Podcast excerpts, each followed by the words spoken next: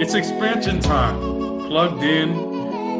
This is Nashville SC and Inter Miami talking, a Nashville soccer podcast. But as I said, this is expansion time. And so we're going to get straight into it. And I've got a great guest that I have not seen since January. A lot has happened. First of all, RIP Kobe Bryant. That's yes. one thing. Yes, he was there. That he was, he was there, there, that weekend in LA. Yes. Indeed. I have not seen Michelle Kaufman of the Inter Miami beat writer for the Miami Herald. She's been there for quite a, some time, but obviously Inter Miami is a new thing for Michelle, but also Nashville SC is a new thing for me. But we were there at Bank of California Stadium in January. Obviously, the MLS Media and Marketing Tour, the first chance for really Nashville and Inter Miami to at least get that type of introduction to maybe some of the other teams, the big time markets, obviously ESPN, Fox, everyone was there. And a lot has happened since then. And we'll be talking about the difference between Nashville SC and Inter Miami's experience in their expansion year. And of course, what it's been like for Michelle and I and the differences between, I guess, covering both of these two clubs. Michelle, thank you so much for coming on. Sure, anytime. I love to talk about soccer, and Inter Miami has become a big part of my life now because when you're a beat writer, it's it never ends. So, just for context, you were actually around, or at least very knowledgeable of soccer in Miami at the professional level before Inter Miami. Yes, I have been here since 1996, probably before. What year were you born? I'm afraid to ask. I'm afraid to answer that because okay. I'm very much well. I'm born in 1996. Okay, well, so I was already covering. I was already covering pro soccer when Drake was, you know, in the nursery at the hospital. So that's how old I am. Pretty so, much in, in MLS's lifetime as well. Yes, exactly. So I covered the start of MLS. I covered the '94 World Cup uh, in the United States and then um, I covered the launch of MLS and the launch of the Miami Fusion um, in 1997, which was the original Miami MLS team. And I actually flew to New York. These were different times. they had their launch in New York at MLS headquarters, and I got flown there they unveiled their jersey, which was a very cool jersey, by the way, with a blue and yellow sun type thing logo. Yeah, definitely really Google that if you get the chance. I really do like that logo. Miami anyway, Fusion was dope. Yeah. So I just found their media guides. Actually, I was cleaning out my office. We're doing a renovation in my home office, and I found the four media guides of 98, 99, 2000, 2001. so uh, I have all of those, and it's amazing who's in there because – a lot of the executives and coaches from MLS now played on that team. So right. Jeff Cassar, Garth Lagerwey, uh, you know, Kyle Beckerman was on that team. Nick Rimando was on that team. Pablo Mastroeni. Uh, you know, Eric Wynalda played here. So it's unbelievable how many people played here. Uh, Jay Heaps played here. Anyway, so so I covered the launch of the Miami team back in 97 and then 98 was their first season it was very similar. Uh, some things about Miami don't change, mainly the politics. The politics of Miami don't change. They're very complicated. No one can ever come to a, a uh, you know, no one can ever come to a compromise on anything. So that hasn't changed. In 1997, when they launched the Miami Fusion, very much like when they launched Inter Miami six years ago, the idea was this is going to be a Miami team in the 305. I repeat, 305 five. that is Miami. That is not Fort Lauderdale. That is not Broward County. That is Miami Dade County, where, you know, we have a huge Hispanic population, a huge immigrant population that is very passionate about soccer. Um, you know, so the idea has always been from the beginning, from 97, the idea has been MLS wants a team, really wants a team in the urban heart of Miami, a Hispanic, very Latin team that's going to appeal not only to people in Miami, but the idea for the Miami MLS team has always been that this is going to be the gateway team for Latin America. They want this Miami team to expand the tentacles of the league outside the US borders into Argentina, Colombia, Peru, Central America, and right. the Caribbean, Jamaica, Haiti. So there are so many soccer fans in the Caribbean and in South America that don't pay attention to MLS. And the idea has always been from day one, 1997, to have a Miami team in the urban core of Miami that will be a very Hispanic team with Hispanic star players, and it will appeal. It will become the second team. Their goal is MLS's goal with Miami has always been to make this team the Latin American fans' second team. So they're going to have their team, Boca Juniors, Independiente, whatever. They're going to have their teams in Latin America that they love Mm-hmm. But they want this team to be their second team because this is where Latin Americans come to vacation. All Latin Americans have relatives and friends who live in Miami. So the idea is bring Latin players to Miami, have an MLS team that is very global in reach, and it will reach out to fans all over Latin America. And then people in in those countries will be wearing MLS jerseys around on the streets of Buenos Aires, on the streets of Brazil, on the streets of Colombia and Bogota. So that's always been the um, the goal and the strategy to have this very Hispanic team that's going to be reaching out to South American fans.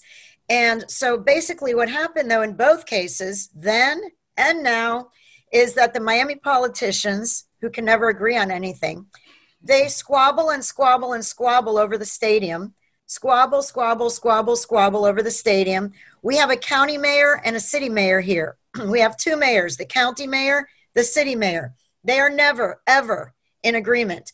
If the city mayor likes an idea, the county the county mayor must hate that idea. And if the county mayor has an idea, the city mayor must hate that idea. So with that kind of negotiating going on, Nothing gets accomplished when it has to do with stadiums. The other complication with Miami is that the, the Miami Marlins had a very controversial stadium issue, and a lot of fans still mm-hmm. have a sour taste in their mouth over that. So when Jorge Mas and David Beckham started looking for stadium sites, the initial plan was David Beckham had this dream from six years ago. He stood on the waterfront of Miami. He stood on the waterfront with a beautiful backdrop. You've got beautiful David Beckham standing in a beautiful suit in front of an incredible skyline and blue turquoise water with little sailboats bobbing and, and said, I want to launch my MLS team in Miami and I want a waterfront stadium.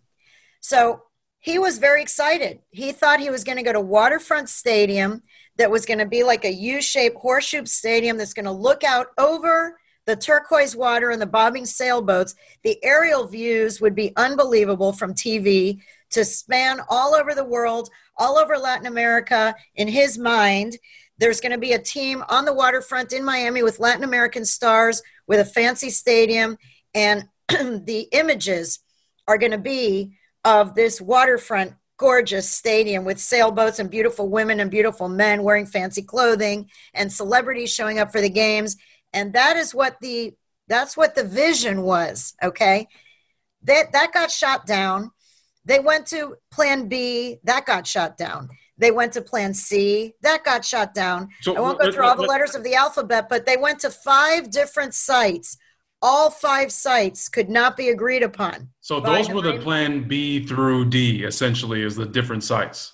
The different sites included everything from, um, the, well, initially it was going to be, initially he wanted it on the port, in the port of Miami. The port of Miami is on an island called Watson Island. So you have cruise ships. The, the backdrop would have been cruise ships and turquoise water. Okay, that was the initial plan that went that failed because the cruise ship companies did not want the stadium to share their little island with them. Partly because it was uh, honestly partly what i heard is because it was going to block the views of the skyline up from the executives of some of these cruise lines who have a beautiful view of the city of miami. And if you put a stadium it was going to block their view. So anyway the port was out. Then they looked at another waterfront site right next to american airlines arena which is where the Miami Heat plays. So there's a slip of land directly next to American Airlines Arena, which in my mind would have been perfect because you've already got a stadium there, the basketball arena. You would have a soccer stadium next to it. That's also called Museum Park. We have a museum, a art museum, and a science museum that are also in that same stretch along Biscayne Boulevard, along the Biscayne Bay, along the water. And their idea, David Beckham's people, their idea was to have a stadium next to Miami Heat Stadium and have a, a promenade, a promenade that would connect the museums with the soccer stadium, with the basketball stadium, basketball arena and and have like little kiosks there with food little bars little restaurants street entertainers and people would be able to walk along from the museums to the soccer field soccer stadium to the basketball game. You know it seemed like a great idea. Well that got shot down um, you know that the politicians didn't like it the environmentalists got involved and said that that was a very sacred piece of land which it really wasn't it's really not used for anything but anyway so that went through that fell through. Then they looked at a, a parcel of land right next to Marlins Stadium.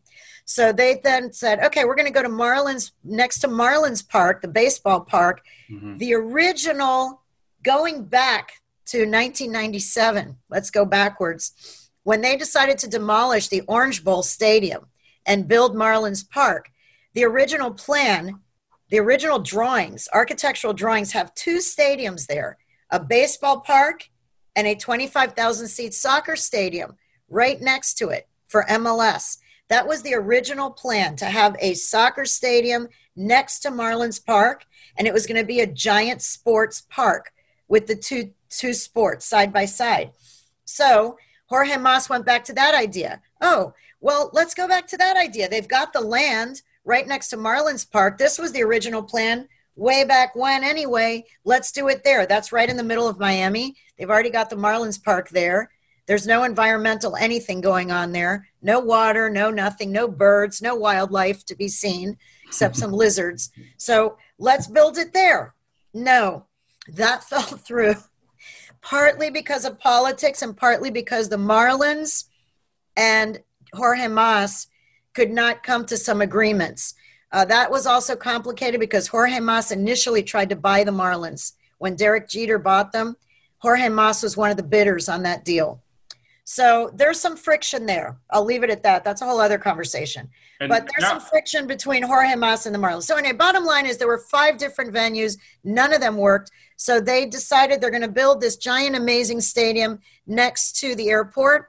And they've already gotten clearance from the voters. The voters voted very, very strongly to build it there.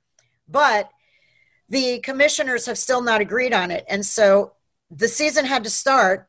They had nowhere to play. So last April, believe it or not, last April, they went to Fort Lauderdale to the exact site where the Miami Fusion wound up playing. Same April 2019, happened. by the way. Huh? April 2019. April 2019. April 2019. Um, you know, they they decided that they're just going to build a temporary stadium and their training facility in Fort Lauderdale. And that is on the site of the former Lockhart Stadium, which is where the Miami Fusion had the same problem. In 97, when I told you the idea was to have a global team in urban Miami in 1997, what happened there was the owner then, whose name was Ken Horowitz, he got into a big feud with the mayor of Miami at that time, who was named Mayor Carollo. Mayor Carollo and Ken Horowitz could not come to terms on the stadium. So Ken Horowitz said, forget it. I'm going to Fort Lauderdale and I'm going to renovate Lockhart Stadium, which was a high school stadium with bleachers on both sides, metal bleachers. It's in the middle of an industrial park area. There is nothing there. When I tell you, if you wanted to walk, if you wanted to walk from that site to a restaurant, the two dining options you would have are a Dunkin' Donuts and a McDonald's. Okay, they do have a Dunkin' Donuts and a McDonald's walking distance from the stadium. That's good for it's a like, I guess, um, on last minute diet. Yeah, on deadline. On deadline. But that is where, believe it or not, so that's where the Fusion ended up in 1998, playing there in Lockhart Stadium. I never in my wildest dreams thought when David Beckham stood there on the waterfront in February of, 9, of 2014 and said that he had dreams of a waterfront stadium in Miami. I never in my wildest dreams thought that I would be covering Inter Miami in Fort Lauderdale, North Fort Lauderdale, by the way. It's not even in the heart of Fort Lauderdale. We're talking it's almost in Boca. It takes me an hour to get there. I know it's not all about me, but it is. Um, so it takes me an hour to get to the stadium. It is in the same industrial park area at the same exact place where Lockhart was. They knocked down Lockhart Stadium. They built I'll give it to them. They built a beautiful facility. He spent, it's quite nice. They've got the black yes. and the pink in there, and it, it's actually it's actually it's a, a beautiful visual. stadium. It is beautiful, and he spent sixty million six zero on their temporary facility and their training site. So he has invested sixty six zero million dollars in that facility in Fort Lauderdale, and that's not even supposed to be their real stadium to my knowledge, to my knowledge, that's also the home for their hopeful academy, and obviously in the the the USL the, team, the, the USL. League One team that's playing as well. Yeah, the stadium is really very nice. The training facility, pitches. yeah, the training facility is beautiful. Um, it's 50,000 square feet. I believe it's one of the largest in MLS. There are seven lighted fields. Um, you know, they're all grass. Well, six grass and one turf. Beautiful fields. They're unbelievably maintained in their training facility. The, and it's got their gym has an underwater treadmill. I mean, they have all kinds of the latest technology. So they have an incredible training facility. Across the parking lot is the stadium. The stadium is 18,000 seats. It was beautifully done. It's black, pink, and gray. The color schemes are fantastic. It's very modern looking, it's very sleek. It's very Miami, to be honest, to be sitting in an industrial park in Fort Lauderdale. It has a very Miami look and a very Miami feel. It's like very hip, it's very cool looking. Um, and unfortunately, what happened is COVID came. I'll tell you when you talk about covering this team on March 12th. March 12th, two days before their supposed home opener, they played their first two games on the road at LAFC, and then their second game was at DC United, which I went and covered both games. Their third game was going to be their home opener against the LA Galaxy on March 14th at their new $18,000 stadium. And so on Thursday of that week, on the 12th, they invited all the media to come and the supporters groups, and they did like a big party, like a big splash opening of the stadium. They gave us a stadium tour. They showed us the press box. They showed us the locker rooms. They showed us everything and said, you know, the, the team was there. They did an exhibition for the fans. This is it. In two days, we're going to be opening here this is amazing. We're finally get to play a home game. And then bam, bam, COVID. Right. The MLS announced that very day, when I kid you not, or the next day, that they are suspending the stadium. They're suspending the season. So Inter Miami never got to play its home opener. Never got to play its home right. opener. So their first home game, their first COVID. home game was was two weeks ago. Right. And and yeah. just so it, with Inter Miami, of course, you've been able to give us the context and more, Michelle. I truly appreciate that because I mean, Inter Miami that that isn't something out of the blue. It's been in the works, as you said, for six years, and professional soccer, particularly at the top tier of Major League Soccer, has been in the works for 25 years. And so that that's that's the context of that. And on the other on the other hand, you've got Nashville SC where you've had the Nashville Metros, you've had you know NASL, you've had that the I don't want to get the acronyms messed up, but the USIAA and so many different forms of professional soccer in Nashville, and then of course you have this original group that's obviously started in 2014, made its way through different leagues through NPSL. All of a sudden, in 2018, obviously they're they're they're under new ownership. Nashville SC gets into USL Championship, two years in USL, and here they are in MLS. And that the the stadium issue is quite different. Although in the winter it was looking pretty much like the same in terms of uh, politics, right? So you had the ownership group, obviously Nashville Soccer Holdings, failing to come to a second agreement with Metro Nashville and, and Mayor John Cooper. And but since then, throughout the spring, con- demolition completed, construction began, or at least the construction phase. Throughout the summer, construction has continued, and it's going to be very interesting as this season ends. How this season or this stadium rather may have lost a couple of months in the construction. However, it's still a go and they have had an agreement, and it is a, a fully privately funded stadium. And although the public is off the hook for uh, the bonds in place and obviously the, the construction itself, there will be a Nashville SC stadium in where around the fairgrounds is, just nearby, probably about a 10 minute drive from Broadway here in Nashville.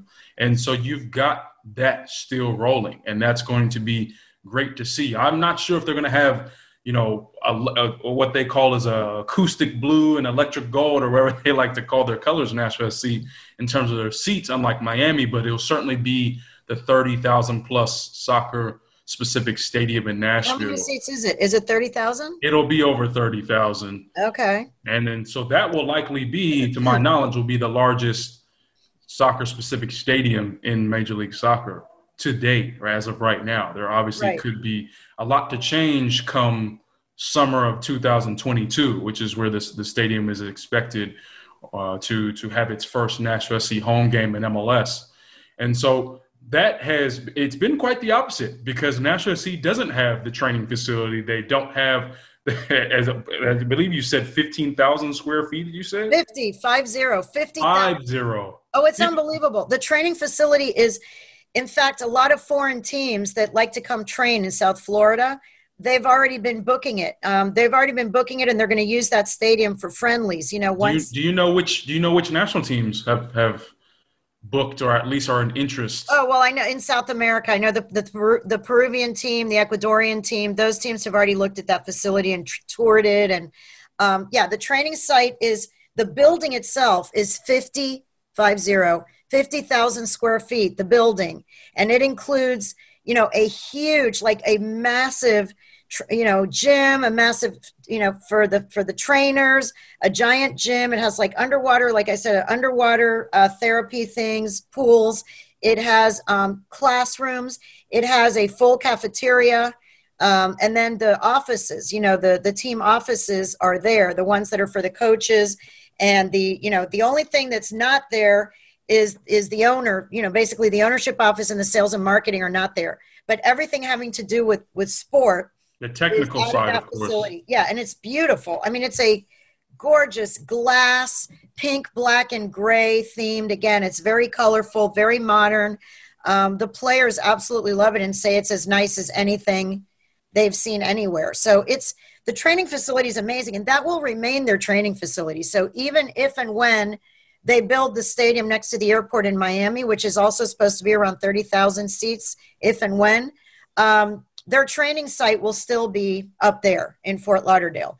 So and you're, you're going to have two. You're going to have both expansion teams of 2020 basically being the forefront of the largest soccer-specific stadiums in Major League Soccer to date. Right. Of course, yes. as of right now, we'll see what St. Louis and Charlotte, if Charlotte do get their soccer-specific stadium, I, I would assume so. Um, I'm not quite sure what Austin FC is doing, and we're also going to see what Sacramento Sacramento Republic do as well.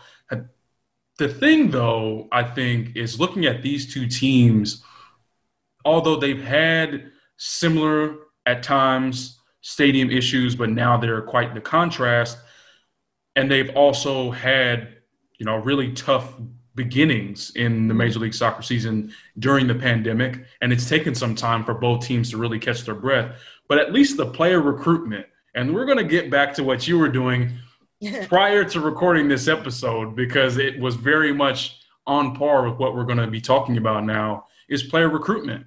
And Nashville SC, of course, they've signed a loan deal with uh, Jhonder Cadiz, who's, uh, I guess, he, he's got some experience in Europe and from a, he's Venezuelan and he's had a couple of stints with the Venezuelan national team, but he's been, been playing in, in France He's currently under contract with Benfica in Portugal. Mm-hmm. But you know, really their top players are coming from these these top really development clubs who usually are putting out tons of talent, like Hertha Berlin from Hany Mukhtar, who went on to play in a couple of other European clubs, and then of course Randall Leal with Saprissa, who was winning the CONCACAF Cup, and you know, of course, you know, a, a, a top tier club in Costa Rica but they're not signing someone like Rodolfo Pizarro or you know you don't have Blaise Matuidi or even a Lewis Morgan of some sorts. Right. And of course, their manager, you know, Gary Smith has won MLS Cup with the Colorado Rapids, and he has tons of experience in MLS. Mm. But Inter Miami, on the other hand, bring in a CONCACAF Champions League winning Diego Alonso from Monterrey. And so not only player recruitment, but just technical recruitment has been so it's been vastly different from Nashville SC. And, and really the two expansion teams have been going about their diff, their business a bit different. Yeah, down here, you know, Miami is Miami's a celebrity town. Miami is is about flash, flash and glamour. That's what Miami is. I mean, you guys have great music, live music scene. I love Nashville. Great food, great live music scene and everything. Down here, it's all about being seen. Who are you with? Where are you? What's the coolest, hippest, latest thing?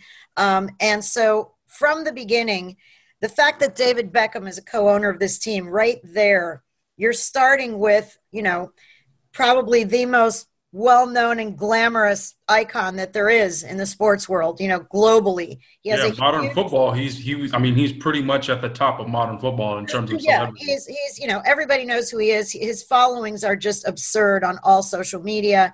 He has a huge fan base in Asia, a huge fan base in South America and Africa, Europe, all over the world. So when he's the face of your team from the start, it's called David Beckham's team, David Beckham this, David Beckham that.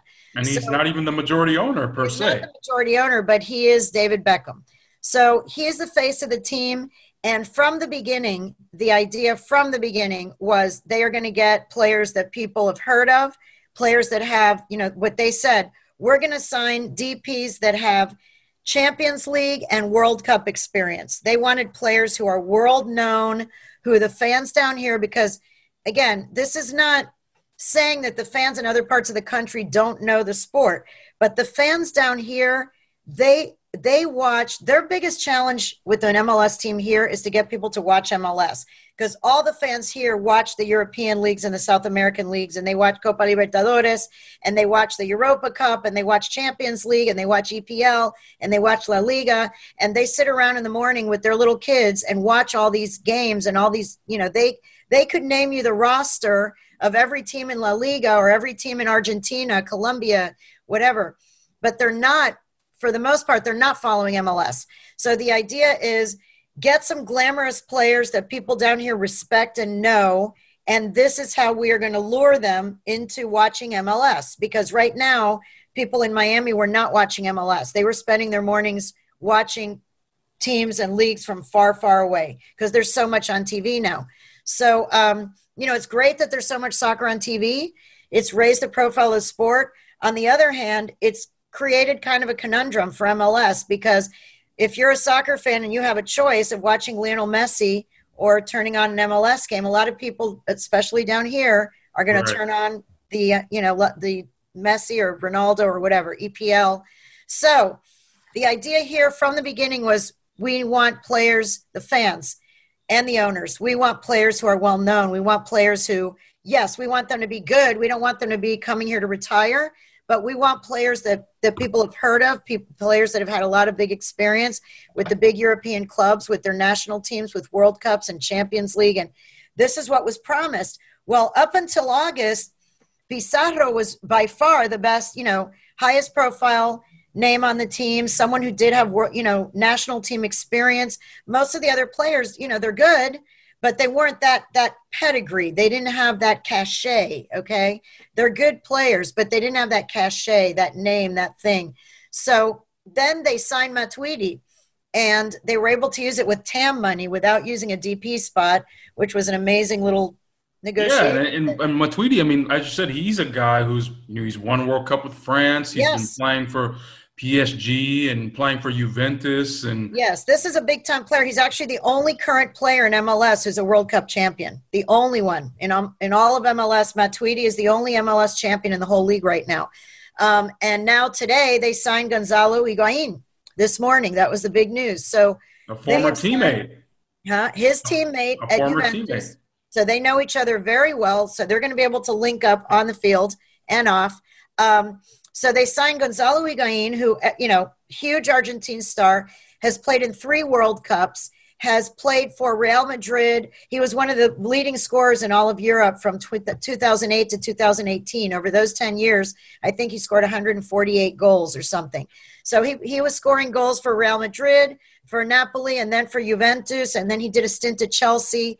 This is a guy who has played on the biggest teams in the world has played Champions League games, has played in three World Cups, uh, was a World Cup finalist. So now, in addition to Inter Miami having the only World Cup winner in the league, they now have the only two World Cup finalists. The only two World Cup finalists in entire MLS are on this team now.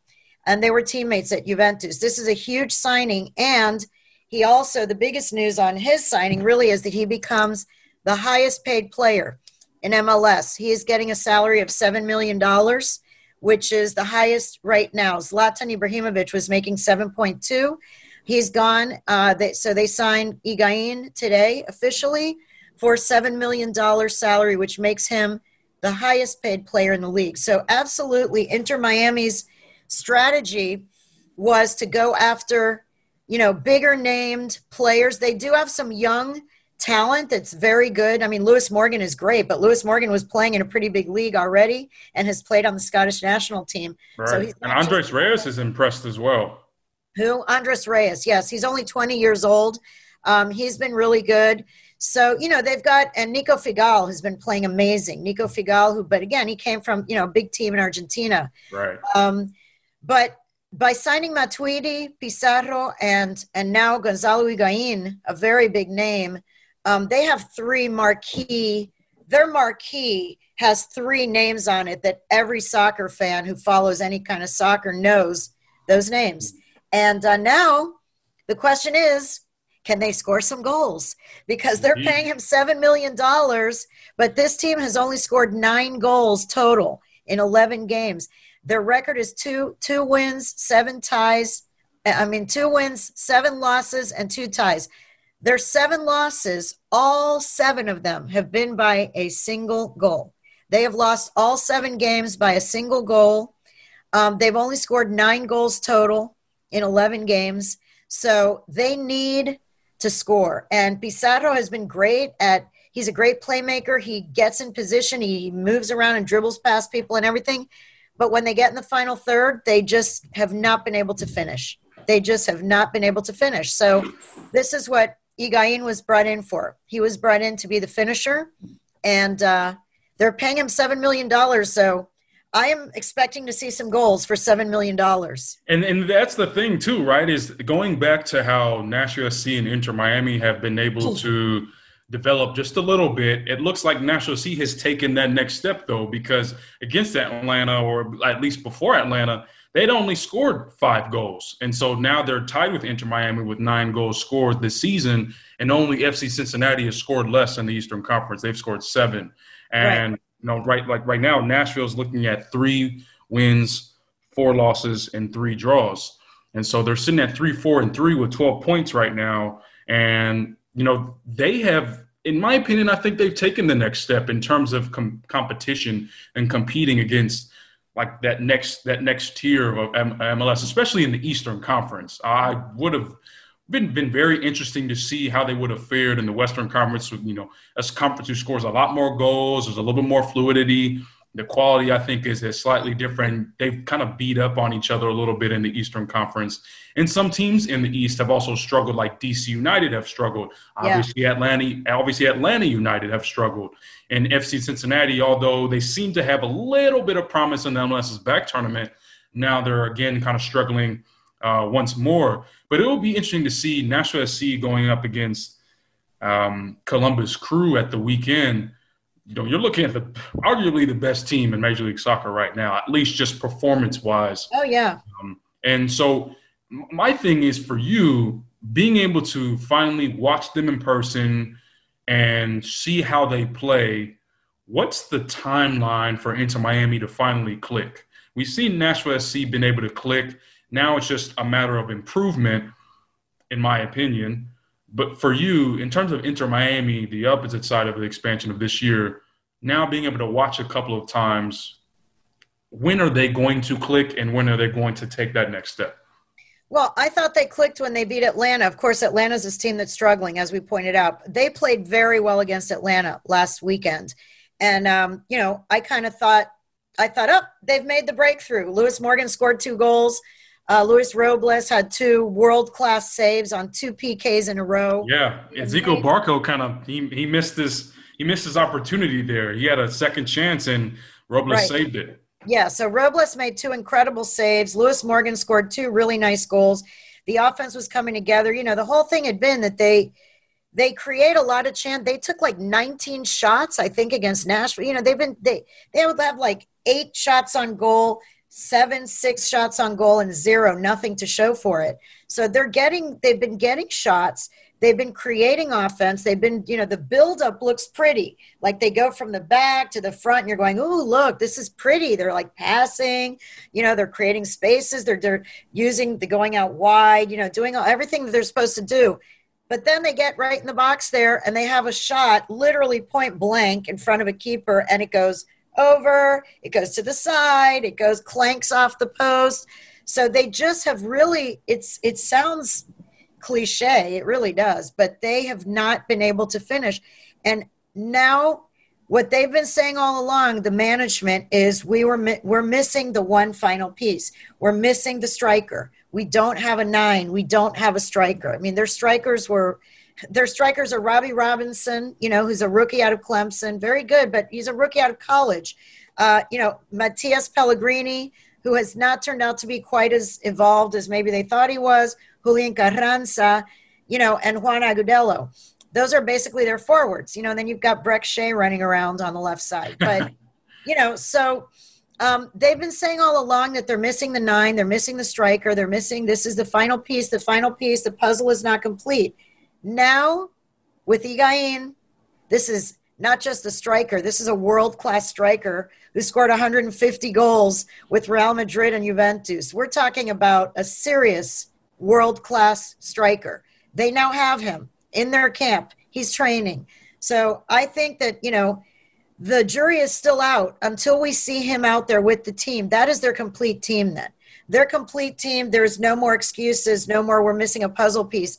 All of their puzzle pieces will be in place. They will have a $7 million striker to finish those chances that they've been creating. So now is the real test once he gets on the field. And I don't think it'll be tomorrow because he has to go through quarantine and everything. So I think the earliest, earliest we could see him possibly next Wednesday. There's a home game against New York Red Bulls. Um, possibly. After that, they play at Philly the following Sunday. Um, so one of those games he may get in. Um, that is when we're going to be able to really do the report card on this team because so far they were playing without an eight, really, and without a nine. So now they have Matuidi, they have Higuain. They were teammates. They know how each other play. This is going to be very beneficial to the team. And now there are no more excuses. That's it. They've got a $7 million striker. They've got a World Cup winning midfielder. They've got Pizarro running around doing his magical things. They've got Luis Robles playing great in goal with his experience. They have Figal. They've got Lewis Morgan. I mean, they've got the roster they've got the roster to win some games and score some goals. So um, you know now now comes the real test. We're the lowest tier, but at least I'm in the building. I'm not as low as the fans who can't get into the building. The fans actually go though to the parking lot and they sing and they chant and they bang their drums in the parking lot. They're not allowed in the stadium, but they. Oh, that's different because Nashville SC that hasn't that hasn't been the case.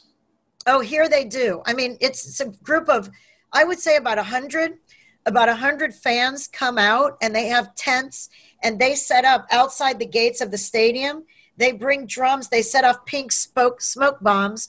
So, right before the game kicks off, this giant pink cloud of smoke, and the smoke bombs are huge because that smoke goes all the way from the parking lot over to the field. So, when the team wow. is about to start, start the game, you can often see the smoke is still hanging over the field. So, yeah, the fans here have been showing up in the parking lot to show their support, and then they watch. Um, they're watching on the big jumbo screen that's in the stadium. It's visible from the parking lot, so you can see the replays and all that stuff. Um, so they're there and they're banging the drums and making noise the whole game, even though they're not inside the stadium. Yeah. Wow. So there's been some atmosphere from the parking lot. Well, tell us where we can find your coverage. My coverage can be found at miamiherald.com. My hair, my coverage can also be found on Twitter. I post everything on Twitter. It's Kauf Sports, K A U F is in Frank Sports, At um, that's my my handle on Twitter. Those are the two main places: MiamiHerald.com, at Kauf Sports on Twitter. Um, and you know, this is it. I'm I'm writing all the time. This morning I was up at 7:30, uh, dealing with some issues with the Higuain story that went out at nine. Um, and tomorrow night I'll be sitting in my living room covering the game at Atlanta from my living room. But you, there will be a story posted tomorrow night on that game. Indeed. I will be doing somewhat of the same thing when Nashville SC goes to Columbus, 6.30 Central kickoff Saturday to face the crew top seed Eastern Conference kickoff at MAPFRE Stadium. Michelle Kaufman of the Miami Herald covering Inter Miami. Thank you so much. Having the oral history explained, the stadium situation laid out there for all to hear about. And of course, how Inter Miami has built its team from the ground up. Thank you so much, Michelle. Thanks for having me. It's good to see you, Drake. Hopefully, it'll be in person next time. Absolutely. Hopefully, Nashville SC versus Inter Miami at Inter Miami CF Stadium. That's that what I would, would like. Awesome. That would be awesome. I'd love it. All right. Once again, Michelle Kaufman from the Miami Herald. Thank you so much. I've been Drake Hills, your host. This is Plugged In, a National Soccer podcast.